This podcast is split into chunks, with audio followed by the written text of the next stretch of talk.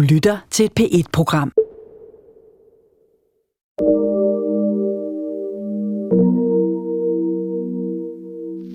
Vi vil have en radio med frisk luft og godt humør. Skælv, svage mandkøn, og lyt til. Man kan jo altid trække op med den store moral. Kvindens plads er hjemmet. Og gå hjem og passe dine børn. Det var en ung, høj, grænvoksen, nordisk type med gyldent hår. En af mine gode veninder, som vi havde fået til at bære Dannebro. Og hun gik jo verden rundt på postkort efter den tid. Hvis nu den ene part ønsker at komme ud af et ægteskab, hvorvidt kan det så lade sig gøre mod den anden parts vilje?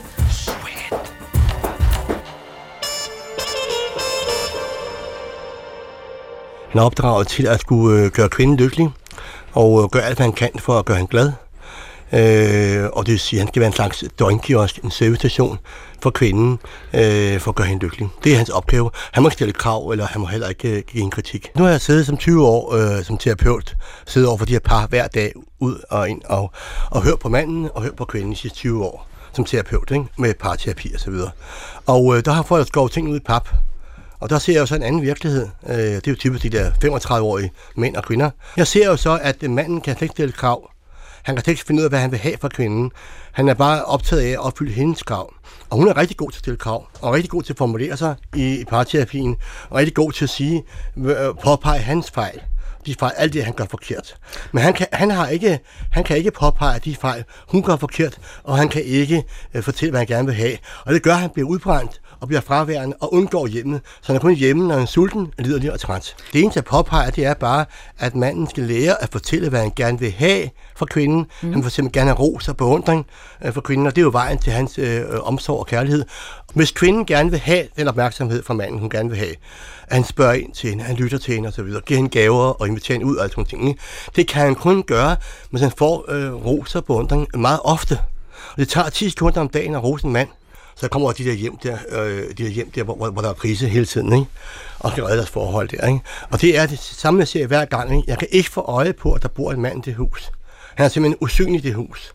Der er ikke noget at se. Øh, man skal ned i kælderen for at se hans gamle højtager, der er hjembygget af noget andet, og på loftet. Der, han er fuldstændig øh, slettet fra overfladen. Kvinder er, har været undertrykt i, i flere tusind år, og nu kan de så have hævn, og nu kan de så have payback, uden de er klar over det.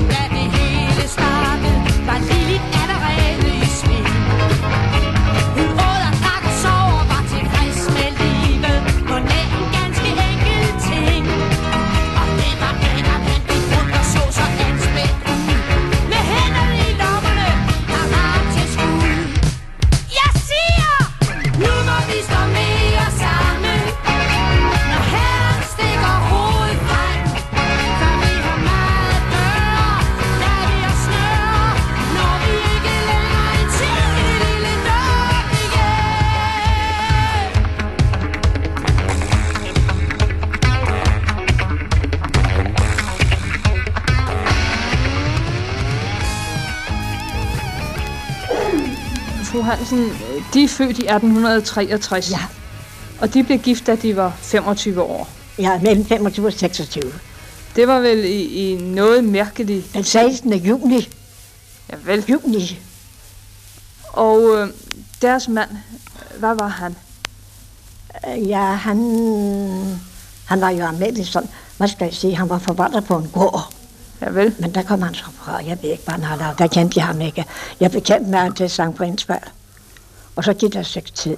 Og han ville gifte med sammen, for hans mor boede i Tostrup. Og han ville så se at komme ind og bo der. Der var han så kommet fra banen af der. Så kom han til banen. Ja, og, på, som barnearbejder. som banearbejder. Og ja, så blev han optaget som, øh, øh, som jeg vil sige, øh, barnevogter. Og da deres mand så blev banevogter, der blev de gift, ikke? Jo, Havde de en medgift med, da de blev gift? det er det, jeg siger. Jeg havde penge, vi købte det hus for Og de havde, i Tostrup. hvor mange penge havde de? Kan de huske det? Ja, 400 kroner. Og øh, Det var jo mange penge dengang. det var mange penge, ja. Og, der var, ja. og så havde jeg jo alt, hvad jeg skulle have brugt. og hus og hus.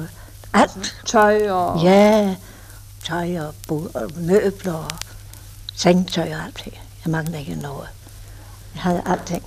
Og hvordan gik så de første år, da de var gift? Ja, hvordan gik det? Samtidig huller til buller, samtidig gik det godt. Vi var jo ikke for det som børn. Vi var over to. Vi var gift over to, inden vi fik sønnen. Når, det nu, når deres mand var banevogter, Ja. så skulle han jo passe bommene og det hele. Ja, han Men skulle passe på. de måtte vel hjælpe med en gang, men måtte de ikke? Ikke, jeg måtte ikke. Det, det, det, De var måtte ingen- ikke for Det var banen. ikke ven for os. Nej, vel. det var netop det. Og det er det, jeg siger, når så det var, at han havde en lille en på. Så måtte jeg ud med lygten. Husk på, dengang kørte jeg ekstra tog. Dengang kørte tog- togene der klokken på to om natten.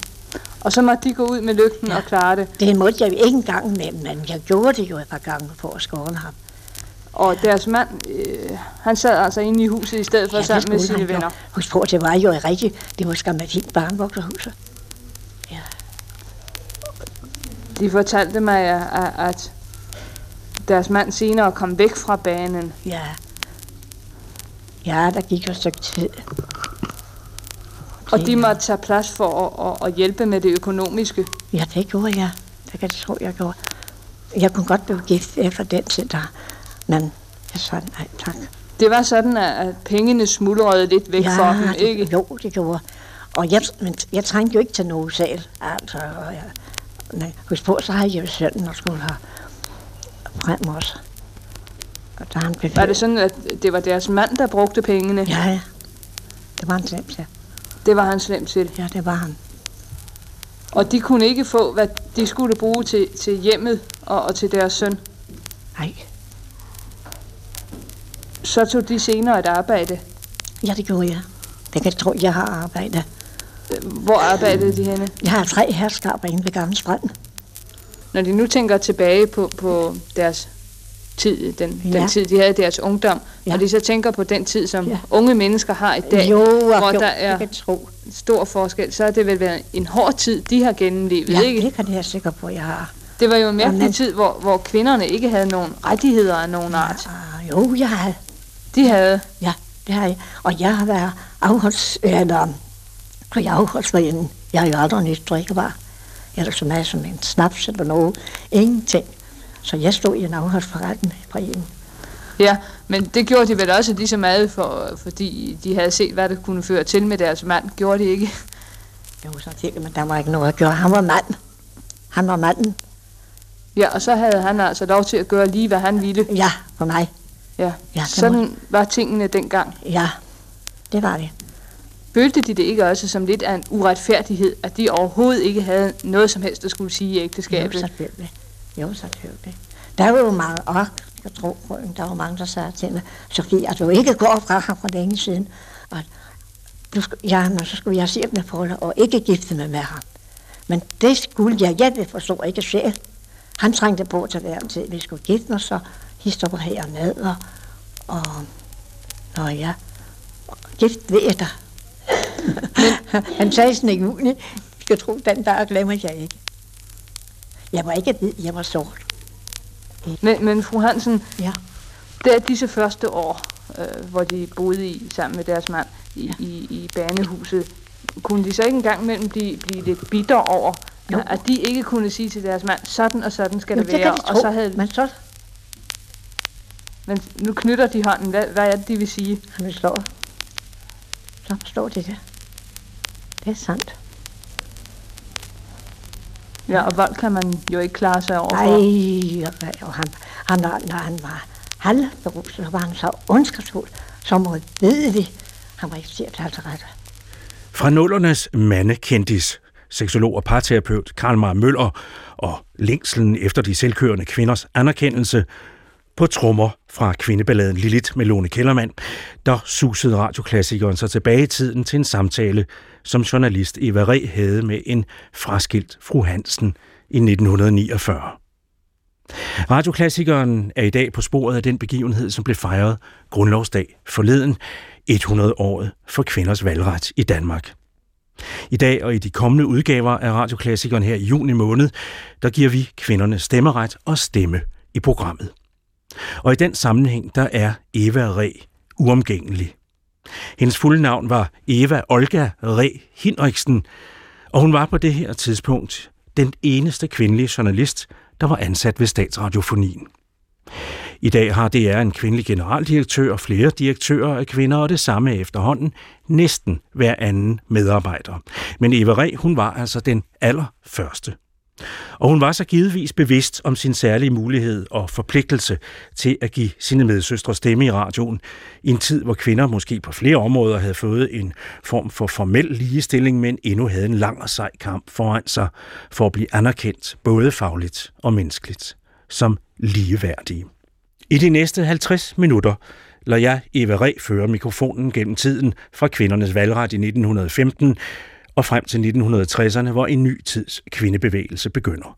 Og Eva Re selv blev programredaktør og fra 1965 i øvrigt også medlem af Folketinget. I 1949 markerede Eva Re for Statsradiofonien 50-året for dannelsen af Danske Kvinders Nationalråd, der var den danske afdeling af International Women's Council. Rådet var sådan en paraplyorganisation for en række forskellige kvindeorganisationer, og opgaven var at varetage kvinders rettigheder, såvel socialt og fagligt som økonomisk og kulturelt. Og Eva Ræ lagde ud sådan her med en både humoristisk og skarp indføring i kvindernes stigende indflydelse i begyndelsen af det 20. århundrede. Skælv, svære mandkøn, og lyt til. Duk hovederne og dæk jer. Til det vi vil er, hvad vi vil. Gå I så hjem og læg jer. I 1903 fik kvinderne valgret til menighedsrådene. Med uforsonlig frihedstrang og hver en modstand kværkende. Vi far vil bære skjortegang, mens vores mænd bærer særkende. I 1904 til skolekommissionerne. De sølle folks herredom har vi nu længe døjet. Nu skal med brag det styrtes om, til deres ryg er bøjet. I 1905 til værgerådene. Som tak for deres tyranni.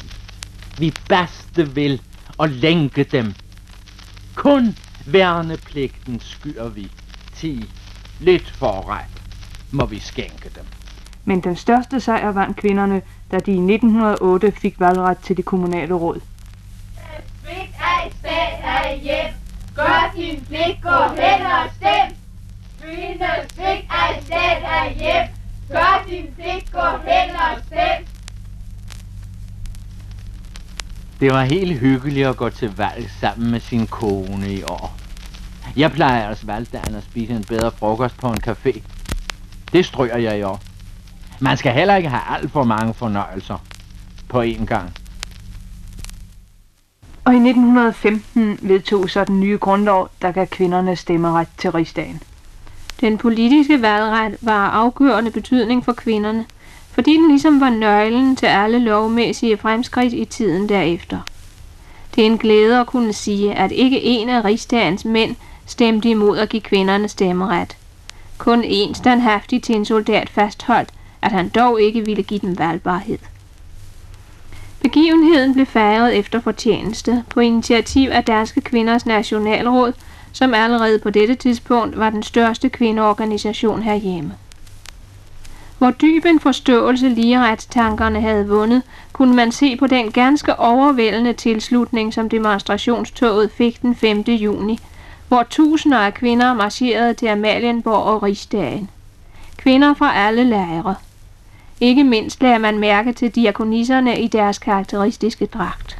Det var med i valgtoget, landsretsafører Ingeborg Hansen. Hvordan var hele stemningen den dag? Åh, den var meget morsom og meget oplevende. Mm, Jeg havde jo øh, den øh, glæde, kan man sige, at være med som ordensmarschall. Øh, Det var måske morsomt at høre, at der gik bud rundt til alle gymnastikhold. Ja, alle, det ved jeg ikke, men en helt del kvindelige gymnastikhold, og hvilke de unge gymnaster ville hjælpe til med at holde orden på det tog, der, var, der skulle foretages. Vel. Og der meldte jeg mig jo naturligvis straks, og var så heldig at blive ordensmarschall i allerforreste række. Der gik vi fem unge kvinder, og yderst på fløjen gik Magdalene Paul Petersen og dirigerede. Og der var vel faner og... Der var faner, ja, der var faner og barner og, og flag. Vi havde alle ordensmarchaller havde små mm, vimpler i hænderne, som vi gik og markerede os selv med. Og allerforrest kom mm, den berømte SIF med, med det store Dannebrogsflag, og så en helt samling unge kvinder, hvidklædte med banner og færner fra forskellige foreninger. Den berømte SIF, ja, Ja, min det ved de. jeg ved det ikke. Nej, SIF var dengang berømt. Det var en ung, høj, grænvoksen, nordisk type med gyldent hår. En af mine gode veninder, som vi havde fået til at bære Dannebro. Og hun gik jo verden rundt på postkort efter den tid. Mm, Hun var altså dengang den berømte SIF. Alle fra den tid kender hende under det navn. Masser af kvinder kom. Ja, man kan sige næsten myre ja, af kvinder kom til.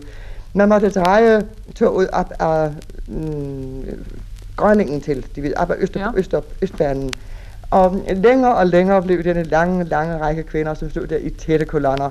Det var forfærdeligt morsomt at være vidne til. Og da så toget var samlet, så drog vi op af Amaliegade og ind på musik? Slotspladsen med musik i spidsen. Ja.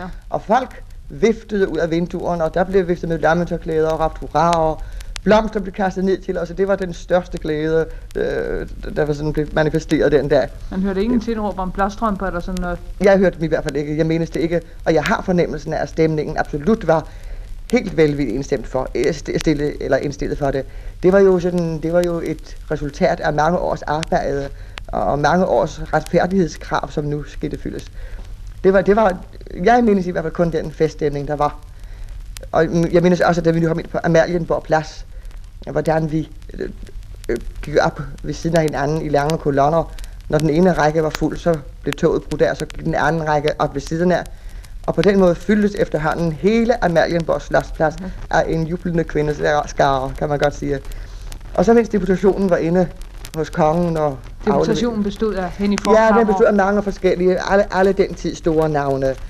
Jeg kan kun nu nævne nogle af dem. Der var altså Henny Forkhammer og Astrid Stampe Federsen og Jutta Bøjsen Møller og øh, Birgitte Lemke og Anne Brun og øh, så vidt jeg husker også Magdalene Lauritsen og øh, ja, en hel, en hel række af disse gamle, af disse gamle, som dengang var kvindeseriens forkæmper og stod i allerforreste række. Og mens de var inde hos kongen, så stod de ude på pladsen og sang mm, af alle vores lo- af lungers fulde kraft. Det ene sang efter den anden. Så det var en jubel og en begejstring, øh, der var over hele toget dernede. Det er vist, hvad jeg kan fortælle dem om det. For øh, jeg har desværre ikke sådan, jeg har ikke nogen notater fra den tid. Jeg har det kun i min hukommelse, og det er, hvad jeg her kan referere for den, hvis det har nogen interesse.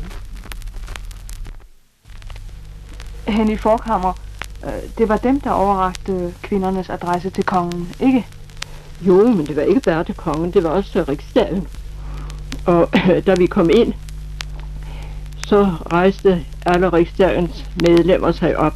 Så det var et meget højtideligt øjeblik. Og så kom, øh, kom statsministeren Sale frem, og så læste jeg igen adressen op for ham. Hvad stod der i denne adresse, Henny Forkhammer? Ja, jeg kan jo læse den for dem.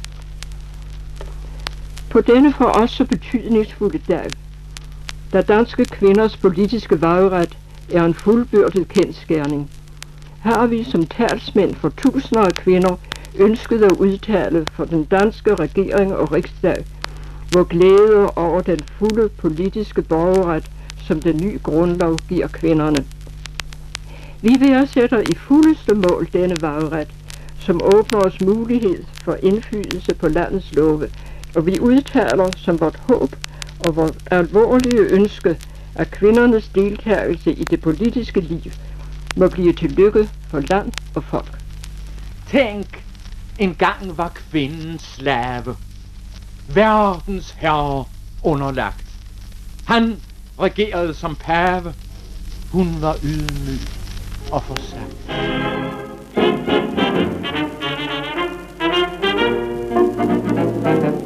Når uret i natten, træder jeg ud af fjedrene strimler. Hvor jeg ved passe det kolde lys, og min hypofys for et chok. Uh, så giver jeg puls i morgen for chokolade og godt med stemler. Den napper jeg med en vitamin og en vid intern medicin. Hot, hot, jeg har det hele hule hot, hot. I dagens løb har jeg tot, tot. 30.000 trin omtrent, det er vel pænt. Hot, hot, jeg banker brystet så flot, flot Og lægger tøj blød vådt, vådt Og pøser i med pose blot, noget så hot Rundt i anatomien suser jeg vinduer puser jeg med far på mit stel. Hvis jeg faldt ned og gik lidt i tu, så blev der ikke brug for lægehjælp. Mor kan selv hot, hot. Jeg har det hele huset hot, hot. Og byder de ved mig spot, spot. Så vil jeg sætte hot mod hot, hot mod hot. Ja, Yeah ja, hot mod hot.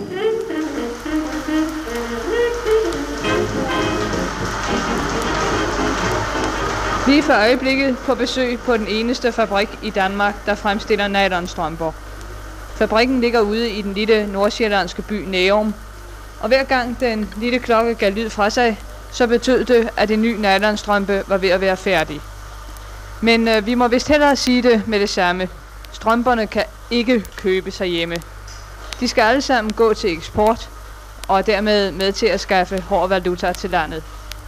Men øh, man kan jo alligevel nok blive enige om, at det derfor er en lille smule hårdt både at vide og at se, at der i disse strømpefattige tider kan fremstilles nylonstrømper herhjemme, uden at vi selv får del i goderne. Men øh, vi må væbne os med tålmodighed i stykke tid endnu. Og desuden så er nylonfabrikken kun i sin vorden, og den kan endnu ikke nær fremstille det antal strømper, der er nødvendigt for at kunne dække hjemmemarkedet blot nogenlunde. Året var 1948. Der var mangeltider i kølvandet på verdenskrigen. Og Eva Ræ havde også sans for, hvad medsøstrene ude ved højtalerne længtes efter. Vi vil have løn, men også strømper. Reportagen fra Nylonstrømpefabrikken i Nærum er nærmest signaturradio for Eva Ræ, der både fortæller, beskriver, oplyser og tør stille de ubekvemme spørgsmål. Hvor mange nylonstrømper kan de egentlig fremstille om dagen, fabrikant H.C. Andersen?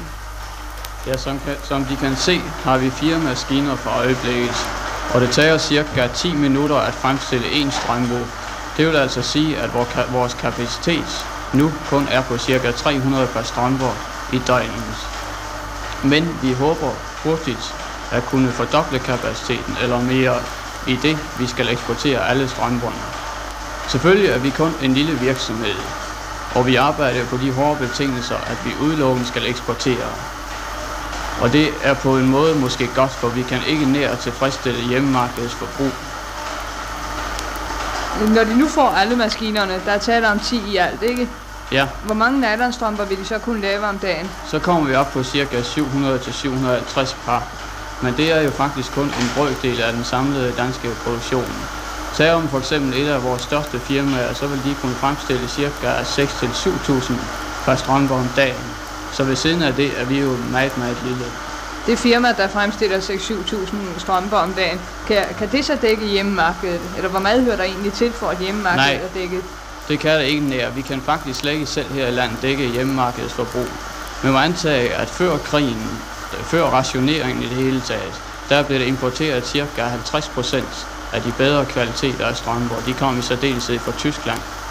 Så det er sagtens plads for os alle sammen, og vi vil det vil da vare et stykke tid før hjemmemarkedet kan dækkes af landets egen produktion. Og så skal vi vist have lidt at vide om, hvordan en nylonstrømpe laves. Fabrikant skole, det, det ser jo meget indviklet ud på, på alle disse maskiner. Kan de forklare det sådan lidt populært, hvad det er, der sker?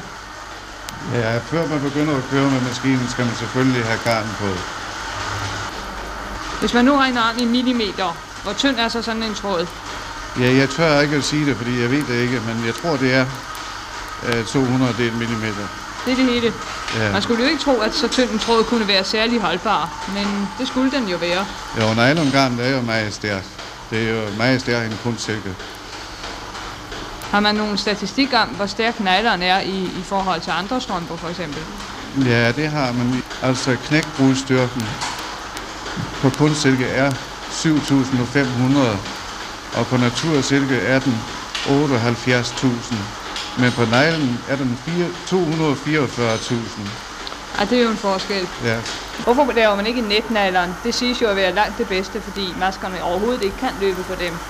ja, i øjeblikket har vi jo ikke maskiner til at lave netstrømper på. Vi regner med at få det i en nær fremtid. Men for det første er netstrømper, de er dyre at lave. Og for det andet, så jeg personligt synes ikke så meget om, om netstrømper. De er ikke så kønne. Nej, det synes jeg ikke, de er. Ja, og til at sortere strømperne, der sidder der i et lille lokale ved siden af en række unge damer, som meget nøje gennemgår strømperne, og man lægger med det samme mærke til, at de alle sammen har handsker på. Det er vel nødvendigt, når man har med nylon at gøre, er det ikke? Det er det for ikke, at der skal komme alle de mange grimme udtræk. Det er jo ikke kønt, når hele øh, strømpen er overfyldt med huller. De løber ikke, men de er der da. Og derfor synes jeg, at alle, der har med nylon at gøre, de burde faktisk have strømper på, nej, handsker på, når de tager strømperne af og på. Ligesom Altså, de også burde have handsker på, når de vasker dem. Sig mig, er nylon nu så holdbar som, som rygte vil sige? Går de selv med nylon? Ja, jeg har været heldig at være med lige fra begyndelsen herude, og, og fik lov til at få nogle af de første prøvepar, der blev lavet på maskinerne. Og dem har jeg gået, det var i øh, september måned, tror jeg, jeg har fået dem, og jeg har gået med dem siden da, og der er ikke hul på dem endnu. Så man kan jo ikke sige, at de må være stærke. Der går jo også andre rygter om nylon, at det skulle være brandfarligt. Er der noget om det? Det tror jeg heller en af de herrer må udtale sig om. Det skulle vi have fat på fabrikant H.C. Andersen igen, Mund? Hvad siger de til de mange rygter, der går om, at nylon skulle være brandfarlig? Ja, vi har jo set mange fantastiske rygter om, at nylon skulle kunne eksplodere, ligesom ud og lignende.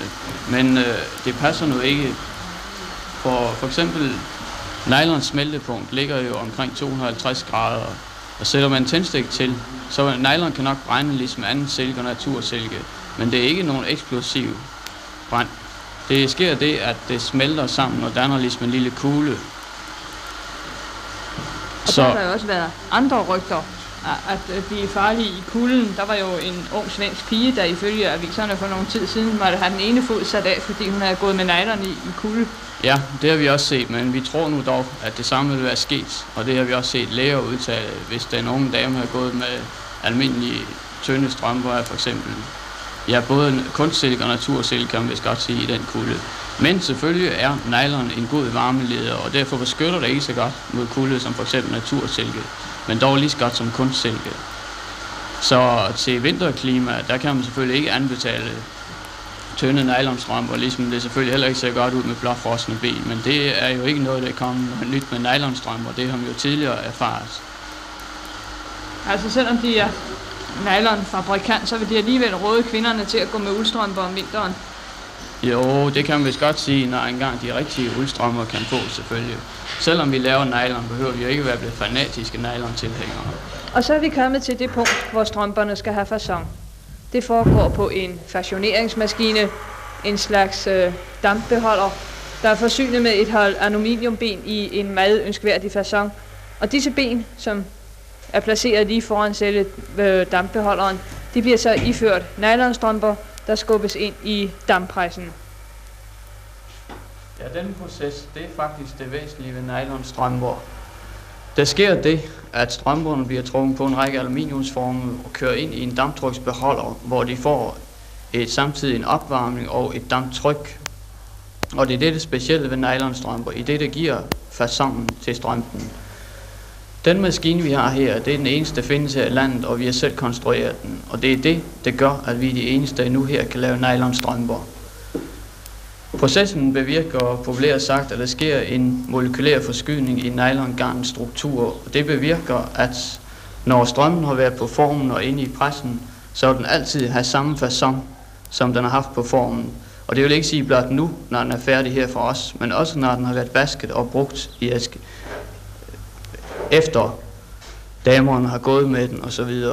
Er det en proces, som alle strømper må igennem, eller er det kun nylonstrømper? Det er kun nylonstrømper, det er noget specielt for nylonstrømper. Og kun for rundstrikkede nylonstrømper? Nej, det kræves for alle typer nylonstrømper. Først bliver strømmerne som sagt kørt ind i beholderen.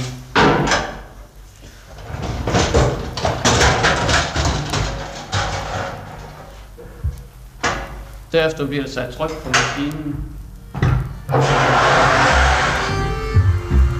Tør snoren, tør snoren, den er gårdens poesi. Fylder mig med sjove syner, taler til min fantasi fantasi Den er livet set fra vrangen Genbosladder, drilleri. Når jeg synger tørre sangen Smækkes Jensens vindue i. Tørre snoren, tørre snoren Den er gårdens poesi. Mælkemanden stanser svimmel Langsomt vakler han forbi. Hør hvor tøjet blaffer lystigt Under vindens asketag Hvor hun går med nylonstrømper Det er Jensens vaskedag.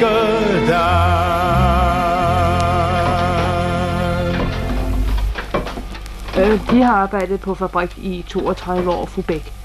Og i den tid, der har de fået lavere løn end deres mandlige kammerater, øh, selvom det mange gange er det samme arbejde, de har udført. Øh, hvordan er det, de arbejder på akkord? Hvad er deres akkord? For kvinder er, ligger vores gennemsnitsfortjeneste på, ja ikke gennemsnitsfortjeneste, men vores fortjeneste på akkorden gennemgående nu imellem en kroner 50 og en kroner 60 øre i timen plus dyrtid. Og for mændenes vedkommende? For mændenes vedkommende ligger den gennemgående på 2 kroner 30 øre plus dyrtid. Og er der også forskel på selve dyrtidstillægget? Der har mændene vist mere, ikke? Ja, der er ikke så lidt forskel.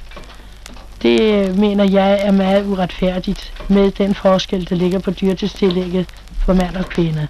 For mandens vedkommende ligger den på en kroner og 5 øre i timen. Det udgør ca. 50 kroner og 40 øre om ugen.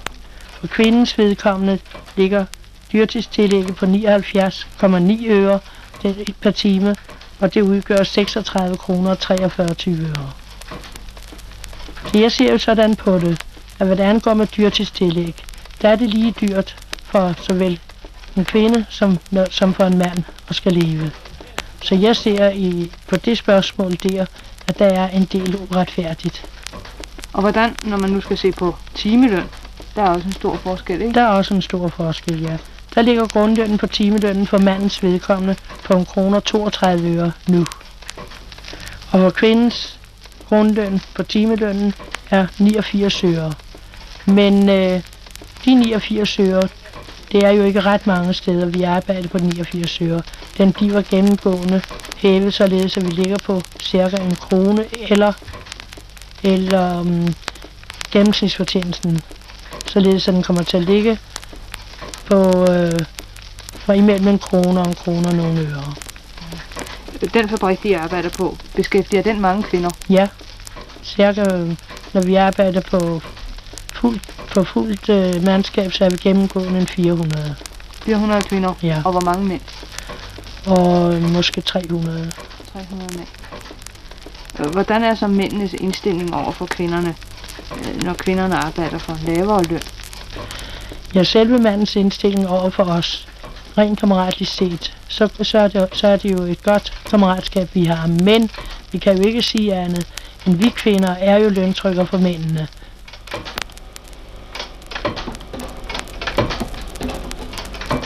Eva Ræ var ikke den første radioreporter i statsradiofonien, der havde sådan et særligt øre for de lavere sociale lag i Danmark og deres vilkår.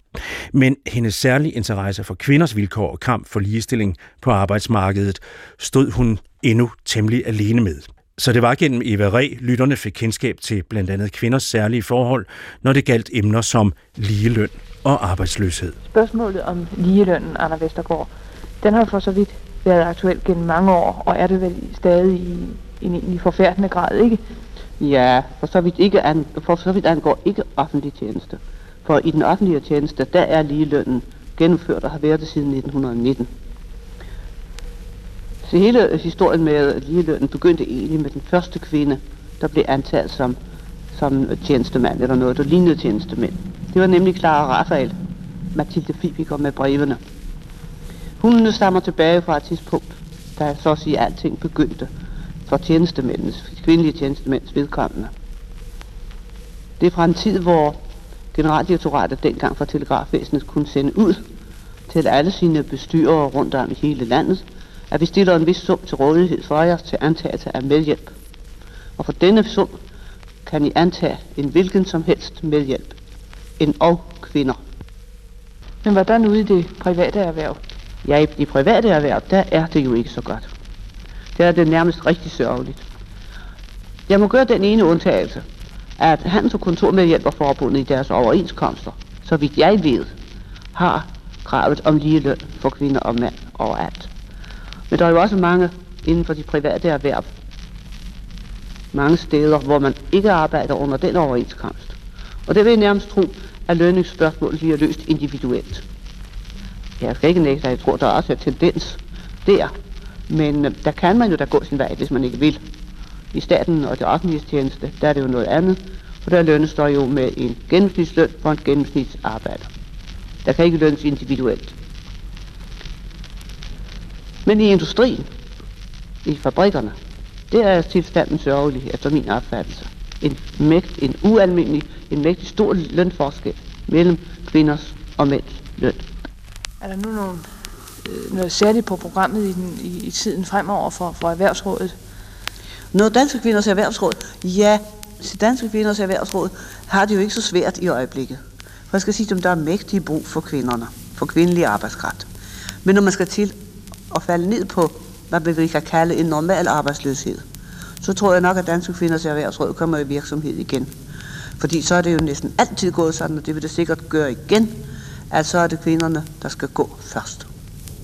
Altså de vil mene, når arbejdsløsheden nu sætter Sætter ind, hvis ja. den sætter ind, at, at så bliver kvinderne smidt ud af deres arbejde. Så bliver det hovedsageligt kvinderne, der retter sig imod i første omgang. Det føler jeg mig overbevist om. Blandt andet fordi det har altid været før. Og imellem dem kunne jeg tænke mig, at det bliver de gifte kvinder, som man rettede sig imod. Man kan jo altid trække op med den store moral. Kvindens plads er i hjemmet, og gå hjem og passe dine børn. Og det betyder uhyre enkelt, og man kan jo i mange retninger misbruge det enkle. Det var jo nøjagtigt den, den samme aktion, som satte ind i, i, i 34 for eksempel. Der Ja. ja. ville man jo også have de gifte kvinder væk fra erhvervet. Der sagde vi, nu går jagten på de gifte lærerinder ind.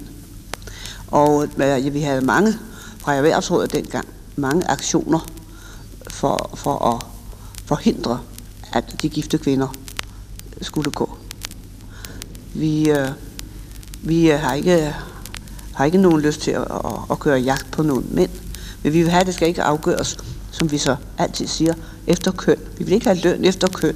Vi vil ikke have beskyttelse efter køn. Vi vil ikke have, at tingene skal afgøres efter køn. For eksempel øh, kender de nok argumentet med sygedagene. Ja. At kvinder har flere sygedage. Derfor skal de have en lavere løn. Det var et af de mange argumenter, vi slogs med dengang. Ja, der blev foretaget en stor undersøgelse i sin tid, ikke? Ja, det gjorde der, og det blev fortalt mange. Men det interessante ved de undersøgelser, det er for det første, at man ikke synes at interessere sig spor for mænds sygedage. Hvis mænds sygedage ryger op, ja, så ryger de op, og så er det det normale. Og ryger de ned, ja, så ryger de ned, og så er det det normale. Men hvis kvinders sygedage i relation til mænds bevæger sig på en eller anden måde, så er det genstand for den dybeste interesse. Nu synes jeg jo, det er i og for sig ganske håbløst, usagligt og uretfærdigt at tage en gruppe personer ud, tælle sygedagene, og tage en anden gruppe, tælle sygedagene, og så sige, at den, der har færre sygedage, er mest værd. Nu vil vi slet ikke tale om, hvad sygedagene kommer af. Det kan blandt andet komme af overanstrengelse.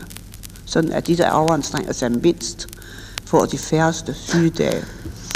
Men man ville jo ikke finde på for eksempel at tage de rødhårede, og så sige, nu prøver vi, om rødhåret ikke skulle være mere sygelige end andre.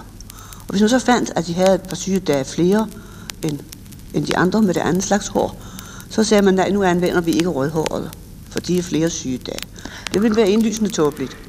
Lige så indlysende tåbeligt det var at fokusere på rødhårets særlige sygefravær, som man mente i kvindernes erhvervsråd, lige så tåbeligt var der på samme tid mange gejstlige, der mente, at det ville være at ordinere kvinder til præstegærningen. Forkynde og missionere måtte de gerne, men sakramenterne skulle de holde fingrene fra. Indtil Kant til Ol, Johanne Andersen i 1948 kom på banen. Og statsradiofoniens Eva Ræ var naturligvis straks ude med mikrofonen i den anledning. Vi begynder i København og taler her med en taxachauffør. Ja, efter min formening, så er kvinderne lige så berettiget til at være præster som mændene. Da de jo er ligestillet med os, med mændene i alle andre spørgsmål. Om en kvinde taler fra prædikestolen eller en, en, en mandlig præst, det må blive det samme. En husmor i Køge.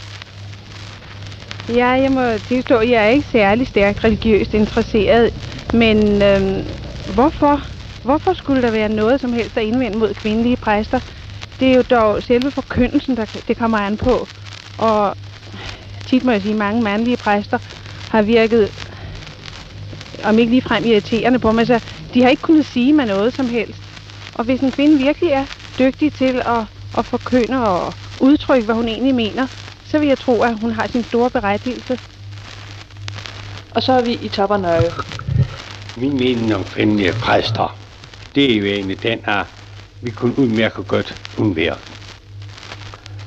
Nu får vi de kvindelige præster, og hvad sker der så næste gang? Det ved man ikke. Og så er der en ting til. Jeg ville slet ikke bryde mig om at blive betjent af en kvindelig præst. Min mening det er angående de kvindelige præster, at de har lige så godt lov til at være præster, som mændene har. Og de vil lige så gerne høre en kvindeprædike som en mand. Ja, det kommer ud på et, inden man hører en kvinde eller en mand. Og før vi kommer til Nørre Ørslev, passerer vi som den sidste større by, Nykøbing Falster, hvor vi taler med en ung frue. Ja, jeg som kvinde kan jo kun hilse denne lov med glæde. Jeg har fundet det ganske ubegribeligt, at kvindelige teologer, der følte præstegærningen som et kald, ikke kunne få lov til at øve denne gerning, blot fordi de var kvinder. Man har jo dog i stort tal kunnet sende kvinder ud på fjerne missionsmarker, og i flere år har Ruth Vermeeren været ansat som fængselspræst, men alt sammen ud fra den betragtning, at man nok kunne tillade disse kvinder at forkynde ordet, medens loven absolut nægtede dem adgang til at forrette altergang eller andre kirkelige handlinger. Pastor Johan Andersen, hvad siger de nu selv til den meget røre, der har været om spørgsmålet om de kvindelige præster? Det måtte man jo vente. Det er ganske naturligt, at et sådan spørgsmål det vækker opsigt, når det bliver aktuelt. Det ville have været mere mærkeligt, hvis det ikke havde vægt røre. De har jo prædiket hernede i det sidste års tid. Er der nu nogen forskel på at stå hernede som præst øh, i stedet for som prædikant? Ja, det er det absolut. Det giver en ligevægt i øh, ens stilling, at man ikke blot står som prædikant, men også har lov til at forvalte sakramenterne. Det gør, at ens prædiken ikke får den fremskudte plads, som den ellers har. Og det må vist egentlig sige at være deres svar på den strid, der har stået net om det spørgsmål om at få lov til at forvalte sakramenterne. Ikke Johan Andersen? Jo, det er det. Kommer det så for nogen overraskelse for dem, Pastor Schmidt, at man nu har fået en kvindelig præst hernede? Det kom som en overraskelse. Det vil jeg ikke lægge skjul på. Mm, jeg var ikke med til det afgørende møde, men da min hustru, som var med til mødet, kom hjem øh, langt ud på aftenen og fortalte mig resultatet, øh, var jeg ved at falde ud af sengen og overraskelse over, at øh, valget var falden på Johan Andersen. Stemningen var jo ved dette afgørende møde delt, men jeg kan sige, at efterhånden som øh, ikke blot morgenerne går, men jo nu en også år er gået, for sagen er jeg trukket, har jeg trukket, er jeg trukket længere ud, er stemningen vendt sådan, som menigheden står fuldt enig om Johanne Andersen som dens præst. Danmarks første ordinerede kvindelige præst, Johanna Andersen, der døde i 1999, nægtede, at det var en kvindesag. Det var det ikke for hende. Hun havde et kald. Men det betød ikke, at hun tav i forsamlingen af mandlige præster, som nedladende kaldte hendes gerning for en kvindesag. Har det nogensinde været andet end mandfolkepolitik, at kun mænd kunne blive præst, lød hendes retoriske spørgsmål. Vi slutter med Eva Re på skolebænken. i ægteskabsskolen. Et særligt tilbud i 1940'erne til allerede gifte ægtefæller, eller som inspiration til det vortende brudepar. Aftens foredragsholder, landsretsafører Karl Philip Lauritsen, har lovet at tage spørgsmålet frem om familiens jura. Og vi holder efter hans foredrag 5 minutters frikvarter. Og derefter bliver der lejlighed til, ligesom sidst, at stille spørgsmål til ham til omgående og forhåbentlig dygtig besvarelse. Det byder også velkommen til de seks, der senere hen skal sidde i de fine landestole her foran, og øh, lad jer komme fremmede og lad os andre være med og se på det. Og så i øvrigt opdager vi, at vi har fået en gæst mere, den mest langørede i Danmark, nemlig statsmikrofonen, statsradioens mikrofon. Og henne øh, på første række, der har de aftens ansvarlige optager, fru redaktør i Henriksen, som øh, på mandag aften vil give 20 minutters udsendelse herfra. De kan altså få det gentaget, hvad de ikke har fået her i aften. Det får de på mandag aften mellem 20.25 og 20.45. Det er meget rart at kunne gentage og se, om man kan genkende det. Så beder jeg dem også, hvis det skulle ske, at der bliver sunget, eller rettere skåret en sang, så synge kraftigt til. Det lyder altså så godt. Ja, jeg synes, øh, at der er så mange halvdårlige ægteskaber nu til dags. Så de helt harmoniske ægteskaber, synes jeg er en stor sjældenhed. Det er det, jeg har prøvet på at, at, at opnå, eventuelt få noget ud af det. Jeg vil gerne selv have et opnå med tiden en meget lykkeligt ægteskab, hvis det kan lade sig gøre. Er de forlovet? Nej, ikke endnu. Og hverken forlovet eller gift. Ja, jeg synes, jeg gerne vil se, hvordan sådan en ægteskabsskole foregår.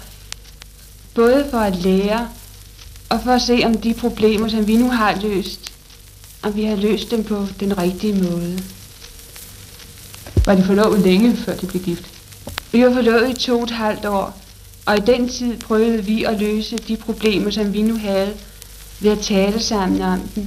Ved at komme helt ind på livet af problemerne, sådan som vi mente, de ville komme, efter at vi var blevet gift. Må jeg spørge om en ting i forbindelse med det foredrag? Øh, der blev holdt meget stærkt på den linje, at der overhovedet ikke måtte være samliv før ægteskabet. Øh, er de, de er også det, at de er nøjagtigt den samme mening som, som aftens foredragsholder?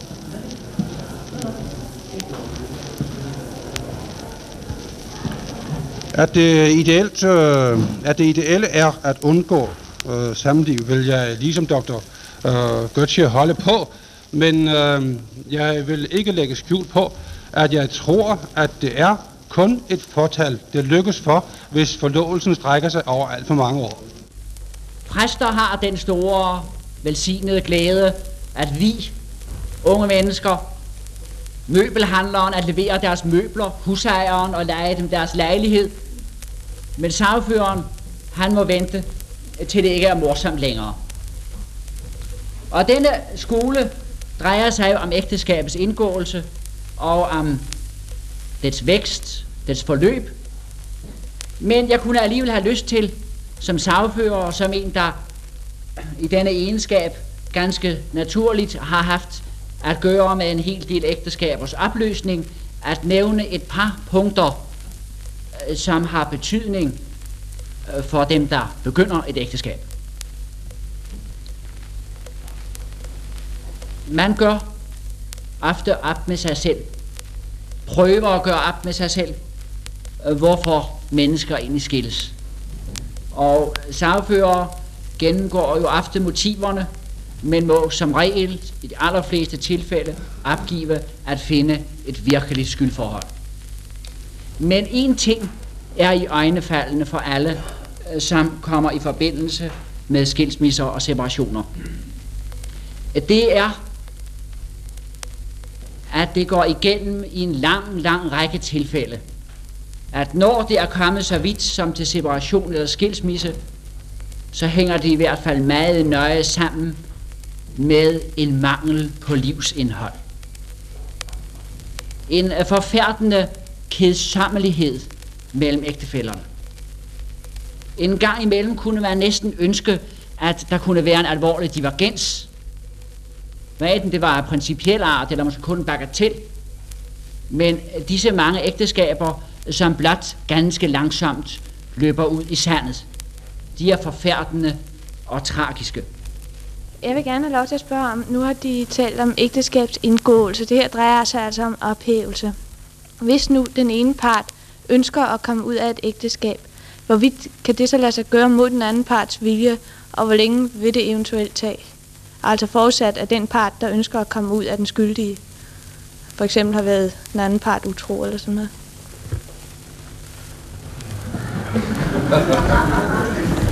Det er jo næppe noget egnet spørgsmål for en ægteskabsskole, men jeg kan sige, at der foreligger domme, hvor skyldig, den skyldige part er kommet ud af ægteskabet, når det har været når samlivet har været ophævet i cirka fem år, uanset at den pågældende var skyldig det. I hvilket omfang er det tilladt at tugte sin hustru, når man finder det påkrævet?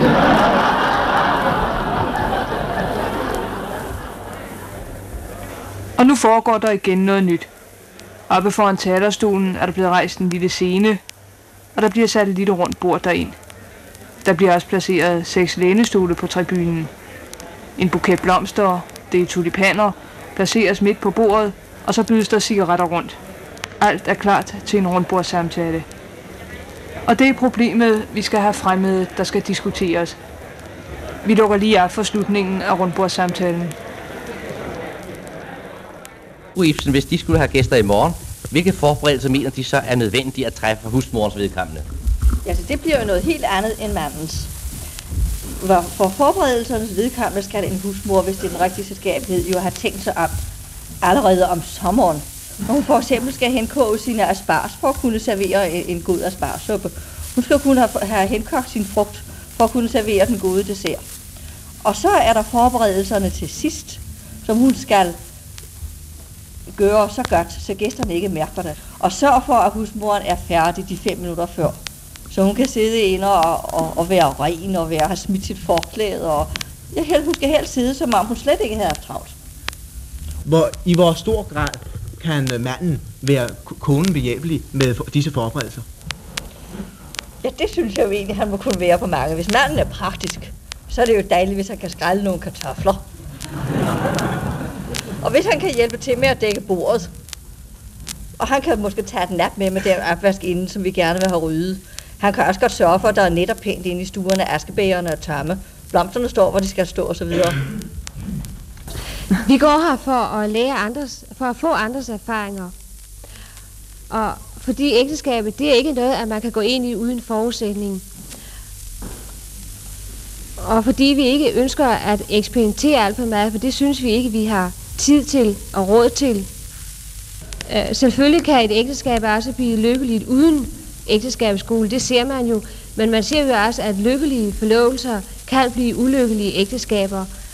Og den mand, der sætter lysekronen op i et hjem, han har en uddannelse, men øh, de fleste af dem, der går ind i et ægteskab, de ved ikke spor om det. Og at det ikke er så, så lige til, det viser jo de mange skilsmisser.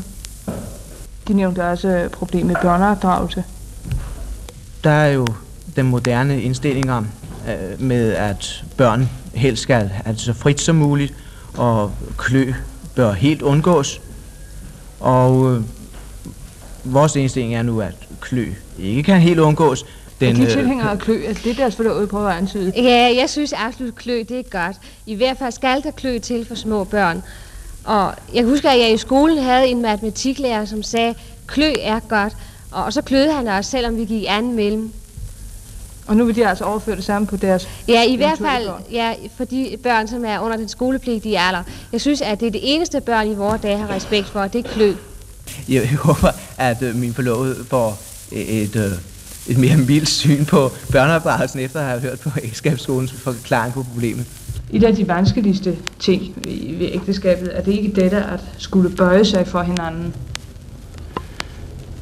Jo, i mange tilfælde må man jo lære at bøje sig mod hinanden og kaste egoismen over bord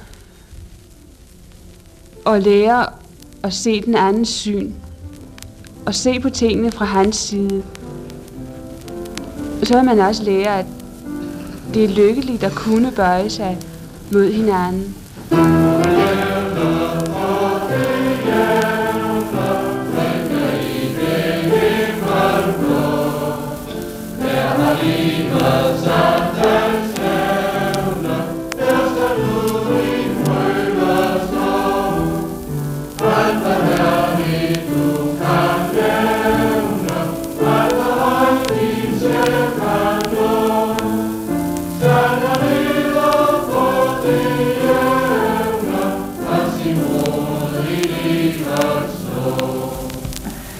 Ja, jeg kan nu sige for mit vedkommende, det, hvad erfarne mennesker siger, det har jo selvfølgelig en vis berettigelse, men jeg synes ikke, at jeg kan godtage alt, hvad der bliver sagt. Jeg vil gerne have lov til at selv at tænke lidt over det og, og tage mit eget standpunkt. Jeg synes ikke, man skal slutte hele råt. Man aner allerede den nye tids kvinder, der vil tænke og tale selv. Du har været i selskab med Danmarks Radios allerførste kvindelige radiojournalist, Eva Re, der i høj grad var med til at åbne æderen for kvinders stemmer. Sig noget til mig Sig noget til mig, så jeg vender mig om Sig noget til mig Radioklassikeren fortsætter markeringen af 100-året for kvinders valgret i Danmark i næste uge, hvor kønskampen rykker helt ind i privatsfæren, og rødstrømperne kommer på krigstien. Astrid Kirstine Dynesten har stået på hovedet i arkiverne til den her udsendelse. Jeg hedder Jon Kaldan, og husk, rigtige billeder skal opleves i radioen. På genhør. Så sig dog noget til mig så jeg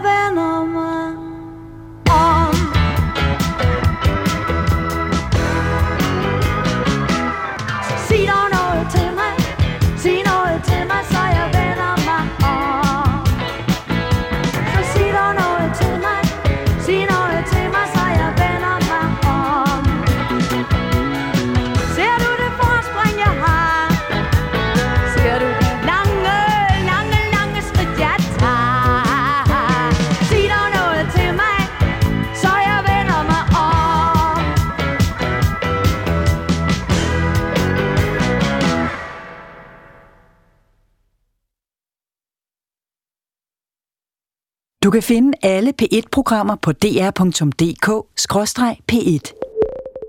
Det giver mening.